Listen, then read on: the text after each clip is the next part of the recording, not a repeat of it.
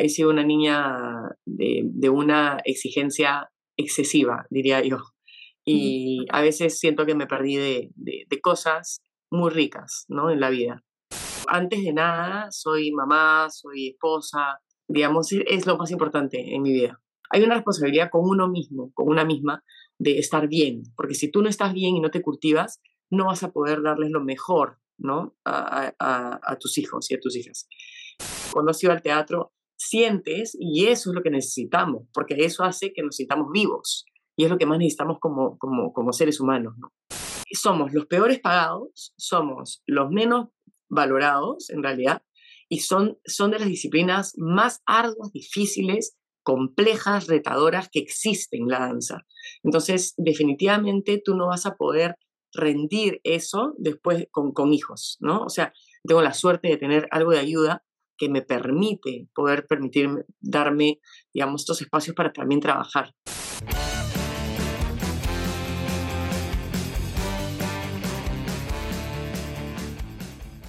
Bienvenidos a este episodio de Peruanos que Inspiran, espacio donde buscamos visibilizar a cada vez más peruanos que la rompen en lo que hacen y apuestan por el Perú.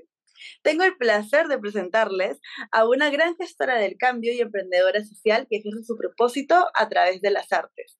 Ella es embajadora de Marca Perú, directora creativa y coreográfica. Entre sus principales trabajos ha estado Lima 2019, así también como bailarina profesional por más de 20 años. Ha sido primera bailarina en el Ballet Municipal de Lima durante aproximadamente siete años, representando los roles más importantes en repertorio clásico. Es líder de opinión, influencer cultural, conferencista internacional, expositora de, de, tres charlas TEDx, ¿quién puede decir eso? Y tiene una preocupación constante por proponer soluciones potentes con el fin de erradicar problemáticas socioculturales y tiene diversos reconocimientos por ello. Ella es presidenta y fundadora de Asociación de Uno, fundadora de Puracalle, fundadora de Vive Chincha, miembro nacional del Consejo Nacional de Educación y del Consejo Directivo de Ballet Municipal. Ella es mamá de dos y tiene ya uno más en camino. Ya saben ustedes de quién estoy hablando. Con ustedes, la gran Vania Macías. Muchísimas gracias, qué linda presentación. Muchas gracias a ti, Vania, por darte el espacio. Esta es una presentación que, que, he hecho y claro, tiene como que un montón de cosas y eso que me faltaron más por decir, ¿no? Todos estos títulos y cosas que, que creo que a uno le van poniendo y que son súper chéveres, pero una de las preguntas con la que me gusta comenzar es, ¿quién es Vania detrás, digamos, de todo esto? ¿Cómo te consideras? ¿Cuál es la definición para ti de, de ti misma? La primera palabra que me viene a la mente es mamá, ¿no? Tengo a una bebé de 31 semanas adentro y la verdad es que eh, soy una, artista, me considero una artista sensible, eh, bastante apasionada con el Perú, una madre con ganas de, hacer las cosas bien y de mejorar mi propio entorno para mis hijos y para mi país esa, esa soy yo, ¿no? Soy una persona que, que lucha todos los días por, por dar un granito de arena más, ¿no? Y, y, por brindar oportunidades. O sea, es lo que me apasiona. Me encanta poder ver cómo se desarrollan las personas y cómo pueden salir adelante y encontrar su luz propia. Eso es algo que, que creo que eh, se ha convertido en mi propósito de vida, ¿no? Entonces todo gira alrededor de eso y eso es quien soy, ¿no? Es lo que me mueve, es lo que me, me impulsa a estudiar, a leer, a, conocer, ¿no? Eh, creo que es eso, pero antes de nada soy mamá, soy esposa, tengo una familia privilegiada, ¿no? Tengo un círculo, mi clan, digamos, es quien, digamos, es lo más importante en mi vida. Ay, me, me, encanta este, que también como hables de esta parte familiar, porque claro, o sea, en realidad uno es todo lo que, lo que hace, pero también es esas personas con las que lo comparte, ¿no? Siento que es mucho eso. Y algo que decías y que, claro, tienes súper arraigado en, en general en todo lo que haces, porque aparte, claro, la mayoría de gente te conoce como bailarina, ¿no? Y que, y que estás en de uno y todo el tema, pero no saben todas las otras iniciativas a las que también te involucras porque quieres ser parte de, de ese cambio que quieres ver. Y eso me parece en general una característica de rebeldía y de querer cambiar como las cosas, ¿no? Y más o menos por ahí va, va a ir mi, mi, pregunta. Es como, ¿de dónde nace este, este sentimiento de, me voy a comprar el problema de querer involucrarme en esto, en esto, en esto y esto? Yo creo que cuando uno eh, crece con diferentes referentes, en mi caso, bueno, mi padre, que lo he visto transformar eh, piedras en, en, mandarinas, o sea, literal, eh, y, ir contra toda la adversidad y tener una apuesta tan firme por, por, por, sus, digamos, por su propósito y por su propia pasión por la tierra. Eh, creo que es un, cuando tienes un ejemplo tan fuerte, se abren infinitas posibilidades dentro de tu cabeza. Y creo que esto es súper importante y eso es lo que tratamos de, de transferir también a cada uno de los niños, niñas, adolescentes que llegan a D1 porque si tú em, desde que naces te ponen la traba de que no vas a poder o no, no, no eres capaz de lograr esos sueños, entonces no vas a poder realmente soñar en grande y visualizar. Y una vez que tú visualizas e imaginas, eso lo puedes crear, lo haces concreto. Pero cuando cortas esa imaginación y cortas la posibilidad de poder acceder a ese imaginario, entonces mataste, mataste la, digamos, ese impulso de crecimiento. Y creo que en mi caso ha sido eso, ha sido estar rodeada de, de, una, de una madre, de un padre que, que han tenido siempre esta cosa de emprendedora, esta cosa de lucha, esta, estos cambios reales que yo misma he visto eh, en cómo se ha transformado no solo la tierra, sino las personas a su alrededor. Y luego tengo tres hermanos mayores también, que son un súper ejemplo, ¿no? Y me he casado con un emprendedor. Entonces, en realidad, que, que, ¿no? O sea, que también tiene la pasión, pues, de poblar el mar nuevamente, ¿no? un loco también con ganas de, de, de, poder aportar un grano de arena positivo al mundo. Entonces, creo que cuando ves esos ejemplos a tu alrededor, sabes que eso es posible, es viable y que lo imposible es posible. Entonces, creo que mi, mis ganas y mi pasión es demostrarle a todas las personas que pasan por de uno que eso es viable, y tan, tan es así, tan así es, que todos, o sea, la mayoría de, de, las personas que han pasado por de uno son hoy día emprendedores, ¿no? Y tienen sus propias iniciativas y, y son exitosos, exitosas y, y, triunfan y se caen y se vuelven a levantar, ¿no? ¿Y por qué? Porque tienen el chip mental de éxito, de sí, sí puedo, ¿no? Yo soy capaz y la fuerza está dentro mío. Entonces creo que eso es vital, importante y es algo que, es como un virus que me encantaría propagar a nivel positivo, ¿no? Y qué chévere eso que decías de tener referentes, ¿no? Porque sí, sí creo que sobre todo en esa primera etapa de niñez, adolescencia, es, es bien importante poder tener a personas que, que te ayuden a visualizar que sí se puede hacer. Porque a veces solamente se ven como palabras y como de ya me está dando ánimos, pero no creo poder llegar a nada con eso. Y me parece bien, bien interesante eso que dices, porque claro, yo también lo, lo veo más o menos de esa manera y yo también por eso creé este espacio, ¿no? Para que se vean distintos tipos de personas que han pasado por distintos tipos de historias, para poder este, poner, digamos, en vitrina esas cosas que se pueden hacer. Y, o sea, en tu caso, cuando, o sea, ya varios años atrás, cuando hiciste hacer este cambio entre, entre la música clásica a otro tipo de géneros, ¿te representó, digamos, una gran dificultad en ese momento? ¿Cuál sientes que ha sido uno de los mayores retos en tu carrera hasta ahora? O sea, mi eje central es la danza clásica, ¿no? Yo me formé, yo estoy formándome en danza clásica desde que tengo siete años, entonces está en mí y es con lo que yo siempre voy a vibrar. Pero definitivamente em, uno tiene que también abrirse a las nuevas tendencias y a lo que está pasando, y más aún si tu objetivo es poder llegar y tener una comunicación directa con un grupo de adolescentes eh, que probablemente ni conocen la danza, la, danza clásica o no conocen la música clásica. Entonces yo no me puedo quedar en mi casilla y mi forma de ver y de hacer si pretendo poder llegar ¿no? Eh, con un mensaje o empezar a, entablar un canal de comunicación ¿no? entre eh, otras personas. Entonces creo que eso es importante y eso es un mensaje también a todo nivel. ¿No? Todos los problemas que tenemos a nivel social en el Perú se dan porque la comunicación no es asertiva, ¿no? Porque muchas veces uno quiere comunicar lo que uno quiere comunicar y no se pone a pensar en quién es el receptor, ¿no? Y cómo esa persona está entendiendo el mensaje o cómo le está llegando, porque tiene culturalmente, digamos, está, este, digamos, tiene otras influencias o, viene de otro lugar. Entonces, y esa diversidad es la que tenemos que, acoger. Entonces, de alguna forma, yo me, me en realidad, eh, un poco consolido el poder entrar en otros géneros y en otras cosas para poder llegar.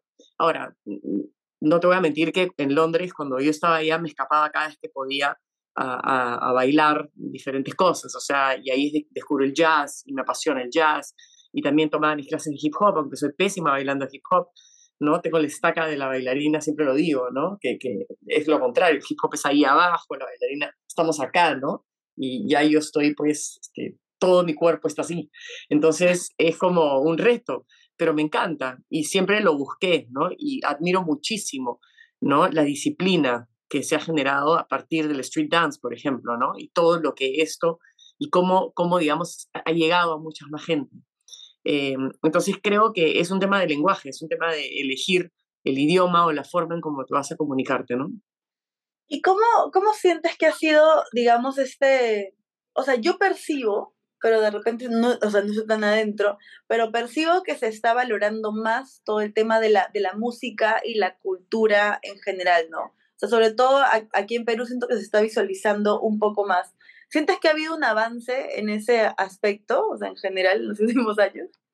O sea, cuando yo llegué al Perú hace 17 años, eh, no, no habían escuelas multidisciplinares de danza, ¿no? De uno fue pionera en eso y ahora ves en cada barrio escuelas, escuelas que hacen street dance, escuelas que, que ya tienen fundamento de hip hop, entonces, eh, que buscan la versatilidad de los bailarines, entonces es algo que se propagó, ¿no? Es un poco abrimos, yo siento que, que se expandió el tema de la industria de la danza y también todos los programas ayudaron, los programas de televisión, que un poco lo hicieron como más, ¿no? Digamos, la danza como una opción. Yo cuando llegué me acuerdo que estaba hacer un evento profundos y cuando eh, esa anécdota es increíble, no, no, no lograba conseguir que, que, que me entiendan en los diferentes locales para hacer un evento de danza. Hoy día son eventos en donde la gente haga danza, ¿no? No, siempre era poner música en vivo o poner tal, y me acuerdo que fue todo un reto. Hoy día es algo muy regular, es, es algo normal, ¿no? Eh, nosotros a través de CREA estamos haciendo muchísimos eventos todo el tiempo relacionados a movimiento y a, y a, y a coreografía. Entonces, sí ha cambiado muchísimo, se está valorando mucho más.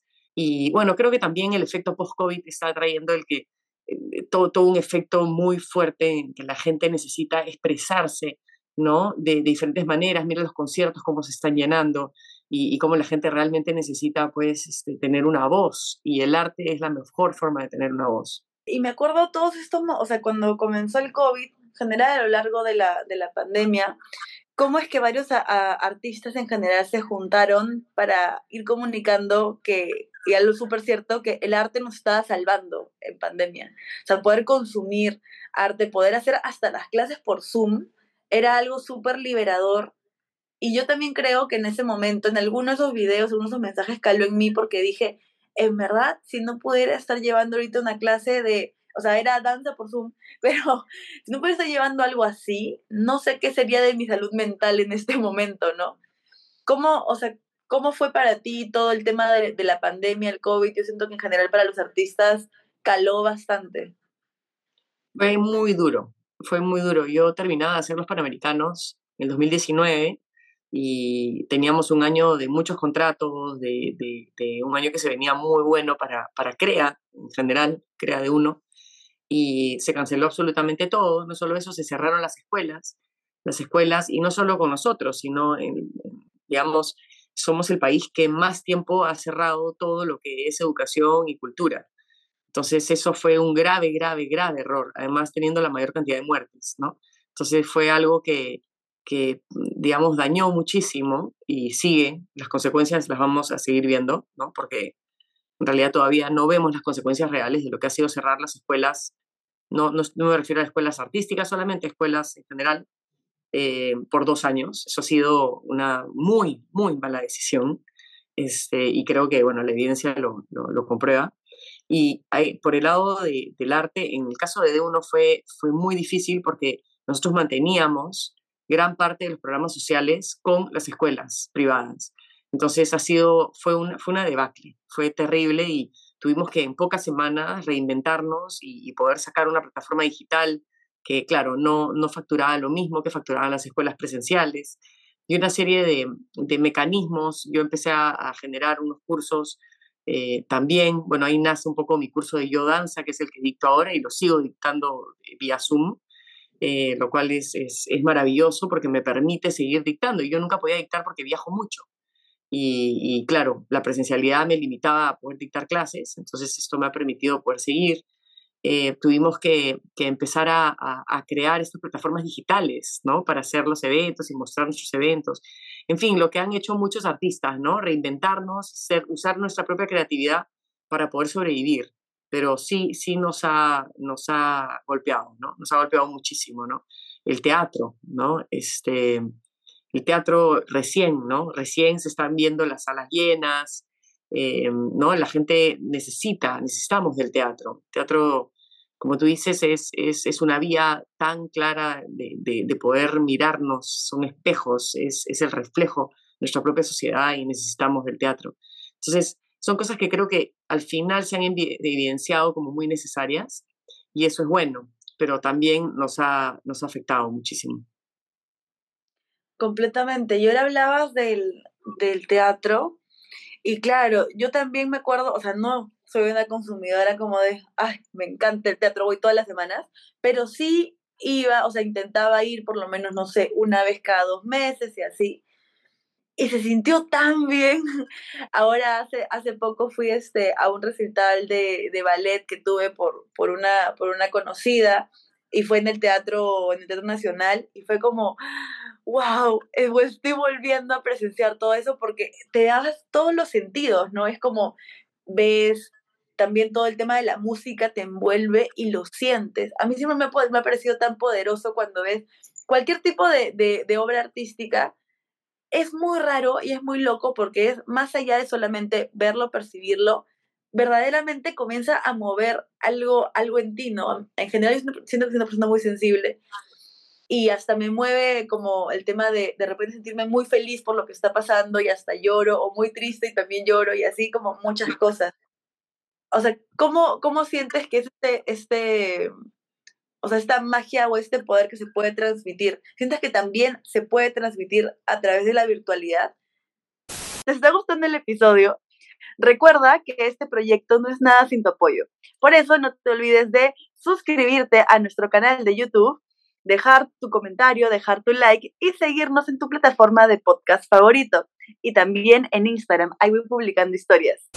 Es una muy buena pregunta. Yo, yo, creo que, yo creo que, bueno, el cine lo logra, ¿no? O sea, las películas eh, son algo muy poderoso que mueve emociones. Y hoy día, digamos, eh, todos los descubrimientos y todos los avances a nivel de sistema nervioso, sistema nervioso autónomo, determinan la, potencia que tiene nuestro sistema nervioso autónomo a partir del sentir. Entonces, lo importante que son las emociones y por eso el arte es, es, vital. Entonces, a nivel teatral, te, diría, te mentiría si te digo que es lo mismo, porque para mí la experiencia teatral involucra la misma energía de la gente, el contacto directo, la presencialidad, ¿no? Tiene mucho de eso. Ahora, ha funcionado, ¿no? Sí, sí, sí han funcionado algunas iniciativas eh, por la vía virtual, pero como te digo, eh, la maravilla del cine es una, es una, digamos, es un canal eh, tan potente para explorar tus emociones también, ¿no? Entonces, eh, no, solo, no solo el cine, sino, no, sé, todo, todo lo que, digamos, videos que se están haciendo, ¿no? Y, diferentes este, propuestas. ahora todo el mundo, muchísima gente es youtuber o lo que fuera, y, cuando gestan o, o, elaboran algo, que realmente apelan las emociones, están logrando algo increíble en uno mismo. Entonces yo siempre digo eso, me dicen, oye, ¿cómo yo no, yo no puedo ir a ver danza porque no entiendo nada? Se mueven ahí, no entiendo. Digo, no tienes que entender, tienes que sentir. Y si no sientes, es malo. O sea, no, no, no, no te gustó y ya. Y lo pones como que no, no es un producto que me gustó. Así como hay muchísimas también películas que ves que no, no, no calan, que no producen nada, porque todos somos seres únicos y nos va a afectar lo que veamos de una manera especial. Y eso es lo que tenemos que validar, nuestra propia emoción, nuestro propio sentir. Por eso es que cuando has ido al teatro, sientes y eso es lo que necesitamos, porque eso hace que nos sintamos vivos y es lo que más necesitamos como, como, como seres humanos. ¿no? Qué importante esa parte que decías, ¿no? De, de sentirnos, sentirnos vivos. Estoy justo ahorita creando otro proyecto. Me, me gustó mucho el tema del podcast, voy a crear otro podcast sobre otros temas.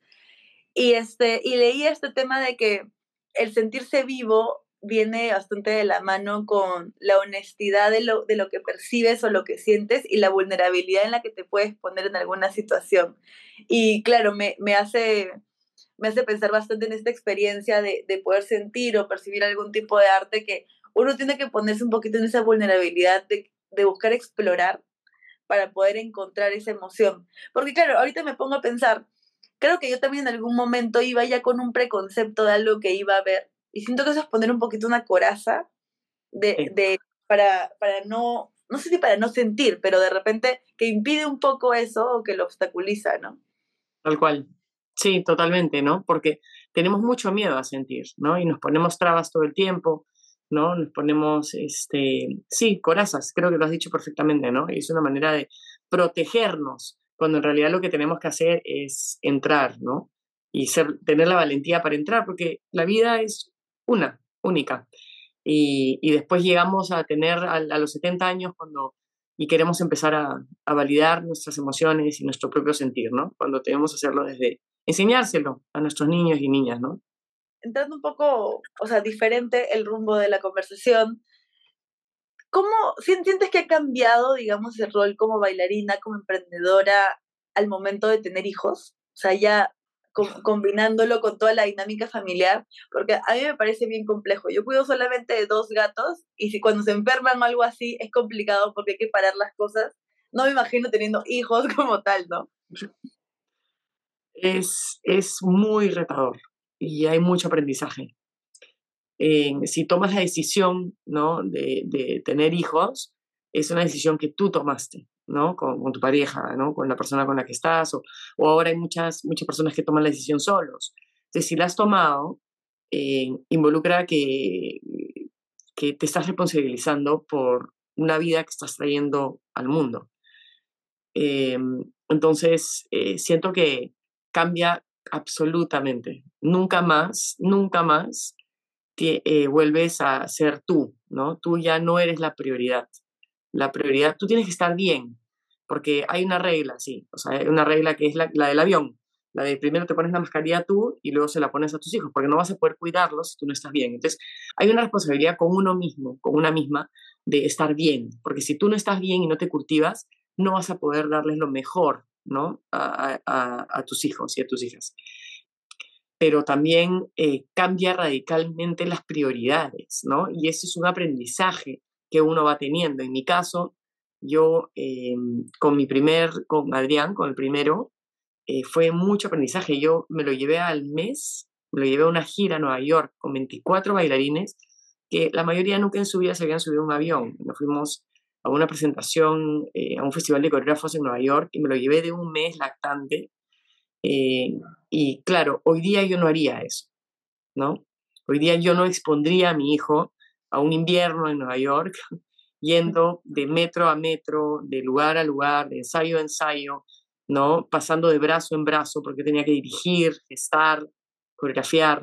Eh, hoy día no lo haría, no lo haría. Eh, eso, esos tres meses, que es lo que voy a hacer con esta niña, lo, lo, quiero mi cocún, quiero, mi, mi, quiero, quiero esto, ¿no? Porque es lo que quiero vivir plenamente en este momento. Entonces, eh, eso y bueno, también la parte del cuerpo, cómo cambia, ¿no? El sentido de la maternidad ya en físico, cómo cambia absolutamente, ¿no? Yo tengo, o sea, para empezar, a mí se me rompieron los, los, los rectos, ¿no? Yo tengo barrigas muy grandes, entonces se me rompieron los rectos y con eso empecé a tener muchos dolores de lumbar, perdí la fuerza muscular abdominal, ¿no? Eh, el entrenamiento de un bailarín es, es, yo me entrenaba entre 5 a 8 horas al día, eso es lo que entrena un bailarín, ¿no? Un bailarín profesional es una persona que es un trabajo muy sacrificado y de mucha disciplina. Si un día yo no hacía mi clase de ballet, necesitaba dos días para recuperarme. Si yo perdía una semana, necesitaba dos semanas. Entonces, somos los peores pagados, somos los menos valorados en realidad, y son, son de las disciplinas más arduas, difíciles complejas, retadoras que existen en la danza. Entonces, definitivamente tú no vas a poder rendir eso después con, con hijos, ¿no? O sea, puedes, eh, digamos, tener un trabajo de ocho horas, sí, puedes seguir yendo a, tus entrenamientos y siendo parte, por ejemplo, de una compañía, ¿no? Y luego estar con tus hijos, pero eh, en mi caso particular no, ya no fue lo mismo, ¿no? Eh, porque involucra, o sea, hay personas que su trabajo a tiempo completo es estar en casa y cuidar a sus hijos. Tengo la suerte de tener algo de ayuda que me permite poder permitirme, darme, digamos, estos espacios para también trabajar. Pero ese es un, ese es, esa es una discusión que, uf, tendría para largo porque es, es, bien fuerte, es bien fuerte y el nivel de machismo que hay en generalizado en cuanto a, y la poca valor, valoración que se le da al trabajo de, como, como ama de casa, como madre, como que te ocupas de, de, de todo lo que es la casa, que todo esté bien, que el nido esté bien, eso siento que está muy, muy poco valorado. ¿no? Muy poco valorado. Y, eso es algo que tiene que ir cambiando, pues, ¿no? Con el tiempo. En realidad es súper, súper complejo. O sea, yo he tenido pequeñas experiencias de algunos meses de, de estar por, o por completo sola viendo la administración de la casa. Y eso me parece bien complicado. No le sumo la variable de que eso sea como con más personas a mi cargo y no solamente eso, sino que también sean niños, ¿no? O sea, es un, es un trabajo súper complejo y, y, como dices, claro, no, no, está, no está tan valorado. O sea, es como de, ah, ya, pero solo está en la casa. Es un trabajo completo ver toda la casa, es un trabajo de logística, un trabajo de recursos humanos, administración, de todo. Sí, no, totalmente. Y claro, entonces creo que las mujeres al, al tener, al estar, este, tener un, un wired, o sea, estamos como, ¿no? Nuestro, sistema es, es, como multidisciplinario, ¿no? Podemos ver varias cosas al mismo tiempo, somos más matriciales. Los hombres son como, es una cosa, ¿no? Me meto en mi caja y yo voy a ejecutar eso, ¿no? Entonces, si yo estoy en esto, no me hables de otra cosa, no sé si te ha pasado con, pero es, es, es muy usual. Entonces, creo que por eso estamos como diseñadas para poder, tipo, ¿no? Eh, poder trabajar, poder ver la casa, los niños. Entonces, creo que eso, este, por algo pasan las cosas, pero igual siento que está muy poco valorado, ¿no? Y en general, ¿cómo percibes el rol de las mujeres dentro de la industria de la, de la danza? ¿Hay estas diferencias, digamos, también con los roles masculinos? ¿O, o aquí de repente, o sea, o en ese rubro, porque, no, o sea, no estoy dentro, pero por ejemplo, lo que yo percibo es que en el tema de la danza sí, se, sí hay muchas más mujeres, ¿no? Que hombres ahí está invertida la balanza o cómo, cómo ves este tema de los roles? Es súper interesante lo que, lo, que, lo que planteas, porque no, no es así, ¿no? Eh, generalmente uno piensa que la danza es para, para mujeres, pero particularmente la danza clásica, ¿no? Y que si un chico quiere hacer danza clásica es gay, ¿no? Inmediatamente. Entonces, esa es el, el, la etiqueta que, que, se coloca. Eh, pero no, no, no es tan así, ¿no? En realidad, por ejemplo, en el street dance es lo contrario. Tenemos problemas para para que las chicas se animen a hacer breaking, ¿no? Eh, hay muchos más chicos haciendo breaking que chicas, ¿no? Pero claro, eh, si vas a una escuela de danza clásica, vas a ver mucho más niñas que niños. ¿Por qué? Porque hay este complejo y hay este terror de los padres de familia de, no, no, no, no, pero no, mi hijo hace karate, no va a hacer, no va a hacer ballet, aunque al, chico le guste el ballet, ¿no? Hay muchos, muchas trabas hay muchos paradigmas em, con respecto a qué es diferente con el street dance. Con el street dance, en mi caso, fue muy difícil encontrar chicas. Hace 17 años, hoy día ha cambiado completamente el panorama. Pero en ese momento era muy difícil. Y más bien en los sectores donde yo empecé, cuando empezó en sectores, digamos, de, alta vulnerabilidad, eran efectivamente mucho más hombres que mujeres los que accedían al hip hop, al breaking, ¿no? Al general, en general el street dance. Este, pero cuando abrí la escuela, no ángeles, sino cuando abrí la escuela, llegaron más chicas que chicos. Y, y ahí es donde hago la, la, mezcla, ¿no? Mezclo a todos los chicos de ángeles con las chicas de la escuela, ¿no? Y ahí los, lo, lo junto porque necesitaba un elenco que, sea mixto, ¿no? Y, y, ahí fue que, pero es bien particular esto porque no es, no es tan así, ¿no? Uno piensa que es más los, pero es mucho del sector económico también, ¿no? Y del sector social. ¿no? Mira, mira el folclore, por ejemplo, en folclore nada que ver, es, es de muchísima presencia masculina, ¿no? Eh, las danzacs, por ejemplo, no hay mujeres. ¿Por qué no hay mujeres danzacs? Es un cuestionamiento que pongo ahí, ¿no? Son los hombres, es la tradición, ¿no? Y hay una serie de, de elementos muy interesantes, entonces no podría meter a toda la danza en un mismo saco. Tendría que ir separando por géneros, pero sí es para cuestionar cómo se ha ido posicionando culturalmente, ¿no? Estos aspectos. Claro, y ahí pusiste sobre la mesa varias variables que, que, claro, o sea, uno solamente cuando ya le da un doble clic al, al, tema o al contexto se pone a pensar, ¿no? Como por ejemplo el tema socioeconómico, el tema del tipo de danza, el tema también de, o sea, de en qué, en qué grupo, en qué grupo lo pones, cómo, se, cómo va el tema cultural. Sí, me, me parece, o sea, me, me ha dejado pensando bastante, ¿no? Porque claro, o sea, creo que en general que también va mucho con el tema de los arquetipos. Por ejemplo, si uno dice bailarín, creo que piensa en un, alguien que hace ballet, ¿no? O sea, cuando sí. dices bailarín profesional, piensan en que hace ballet. No, no se te meta tanto a la cabeza todos los otros tipos de danza que, que existen y eso también me parece algo bastante para discutir. De hecho, ahí te planteo la pregunta. ¿Has tenido que luchar de repente con el típico rol de la persona bailarina o ha sido un poquito más, no sé, sencillo por el tema de, que también te volviste mediática justamente por eso en, en, el camino, ¿no?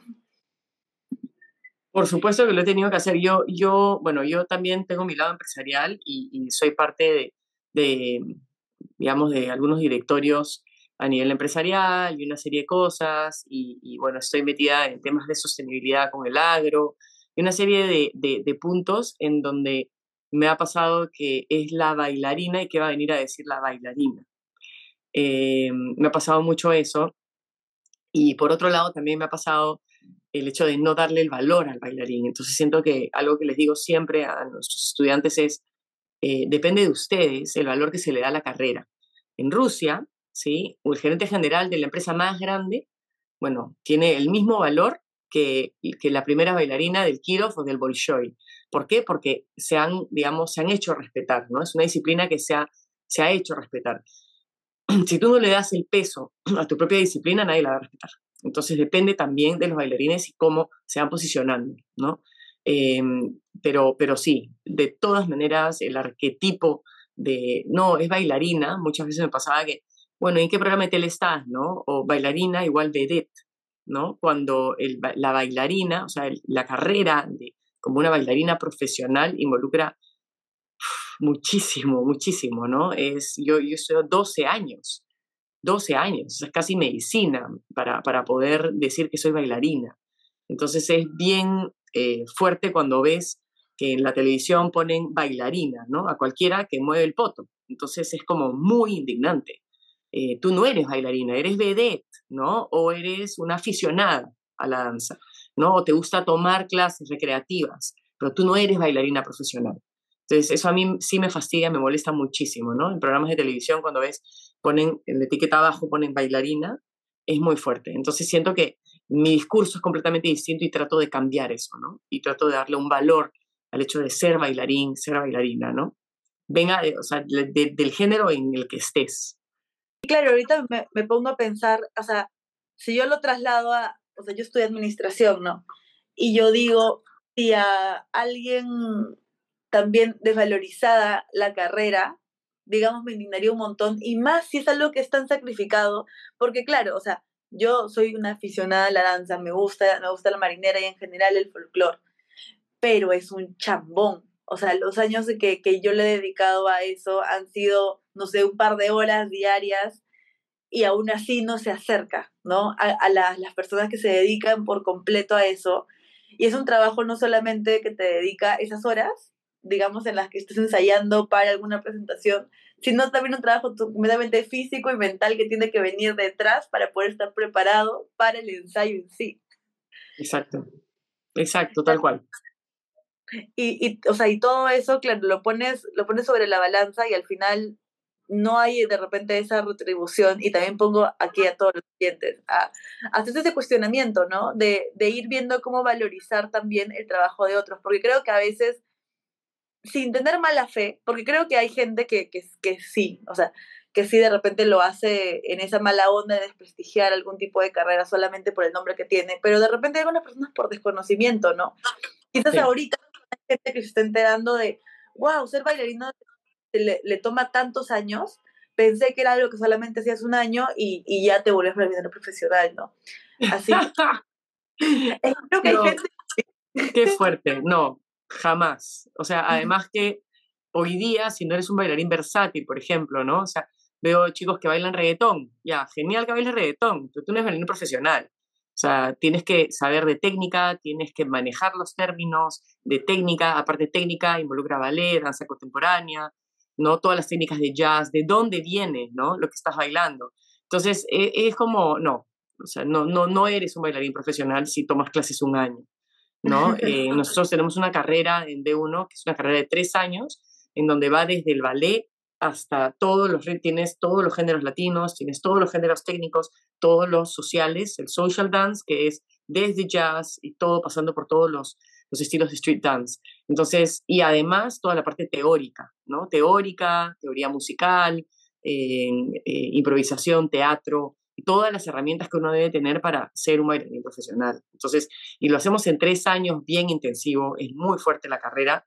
Eh, y es una carrera de tres años, ¿no? Que, hemos diseñado en D1. Pero digamos que, que mira, no, este, me, me, indigna, me indigna que puedan pensar eso, ¿no? Así, así no, no, no funciona. Em, sí. Y solamente como, como un paréntesis antes de plantear la siguiente pregunta, pero dijiste algo, el tema de estudiar este, la historia también, digamos, del, de, del general de la danza, me pareció muy loco y yo de verdad creo que ahí donde dije, wow, creo que no le estoy dando el peso que merece. De cuando estuve también en, en estas academias de, de marinera, me dijeron, si quieres como continuar en esta parte profesional, necesitas meterle más, o sea, necesitas meterle más foco también en las clases de historia que damos, porque ellos también daban clases de historia, porque decía que complementaban con la danza, y yo no me había puesto a pensar de cuánto complementaba con la danza, o sea, por ejemplo, en el caso de la marinera, saber cómo habían progresado los estilos ayudaba a entender mucho mejor el por qué se bailaba de cierta u otra forma, ¿no? Y entonces digo, claro, eso pasa para, para todos. O sea, ¿cómo es que alguien puede creer que solamente es en sí el trabajo físico cuando en verdad te involucra todo esto detrás? Por supuesto. No, total, totalmente, ¿no? Y además estás incentivando la creatividad. O sea, lo, lo principal, por ejemplo, que hacemos nosotros es es que ellos tienen ya proyectos, ¿no? Hacia el último año, tú tienes que gestar tus propios proyectos, tus propias coreografías, tienes que gestar tus propias iniciativas y la única y ese es el futuro para toda la educación. Eh, así estudies economía, ingeniería, medicina, tú tienes que pensar fuera de la caja, ¿no? Entonces, eh, lo, que, lo que fomentamos es eso. Y la única manera de poder ser creativo, es lo que le decía el a los chicos, es uno tiene que tener mayor conocimiento, porque mientras más puntos tengas, vas a poder asociarlos de diferente manera para crear algo nuevo. La creatividad no es inventarte algo de cero, es, es, es asociar las cosas de maneras distintas. Y mientras más sepas, es mejor. Yo soy una fanática de la historia, o sea, yo no podría, eh, digamos, eh, lo que quiero entender es de dónde vienen las cosas para saber cómo continúa esa evolución. Entonces, es, es así, tienes que saber qué ha pasado para poder seguir caminando, ¿no? Y, tener la justificación y el fundamento, ¿no? Que es importantísimo para validar lo que tú también estás haciendo y creando. Hay tantas cosas que darían así para largo, pero ahí los voy a dejar con, digamos, con el sabor en la boca porque ya vamos hacia esta última parte que es la pregunta de la, de la temporada. Bueno, igual les quiero agradecer a todos los que nos vienen escuchando hasta este momento del podcast, agradecerte a ti, Vani, hasta, hasta este momento que venimos conversando súper chévere. Y bueno, vamos a esta pregunta que es, llevándonos un poquito atrás, ¿no? ¿Qué es este consejo, tip, frase que te gustaría dejarle a la Vania de 10 años? O sea, trasladando a, por ejemplo, si pones a, a, de cuarto, quinto de primaria, ¿qué es lo que le quisieras decir? Si conoces alguna marca que quiera aliarse con este proyecto, no dudes en escribirme. Y también, si quieres aportar yapeando, puedes hacerlo al 941-997-865. Creo que el consejo que me daría es que me tome las cosas con más calma, que no me latigue tanto, en realidad. Era, he sido una niña de, una exigencia excesiva, diría yo. Y a veces siento que me perdí de, de, cosas muy ricas, ¿no? En la vida, como un buen, no sé, un buen viaje con unas amigas o, o pasar un tiempo por esa disciplina tan exigente y fanática incluso a esa edad. Entonces creo que me diría, relájate un poco, permítete, ¿no? Permítete también este, soltar. Creo que ese sería mi consejo para la Vania de 10 años. Muchas gracias, Vania, por, por, esa, por esa respuesta. En general también creo que es súper rico poder que todos los demás también se puedan poner a pensar qué tanto están haciendo ese disfrute de las cosas que están viviendo, ¿no? Que es eh, tan importante como el tema de construir tu futuro. Está súper chévere, pero también poder disfrutar de cada espacio y cada etapa que te viene en la vida. Totalmente. La vida se acaba más rápido de lo que uno piensa. Cierto, los años pasan rápido. O sea, igual, yo soy joven, ¿no? Pero sí siento que cada vez, mientras voy creciendo, los años se van pasando más rápido. Es muy loco. tal cual, tal cual, es cierto.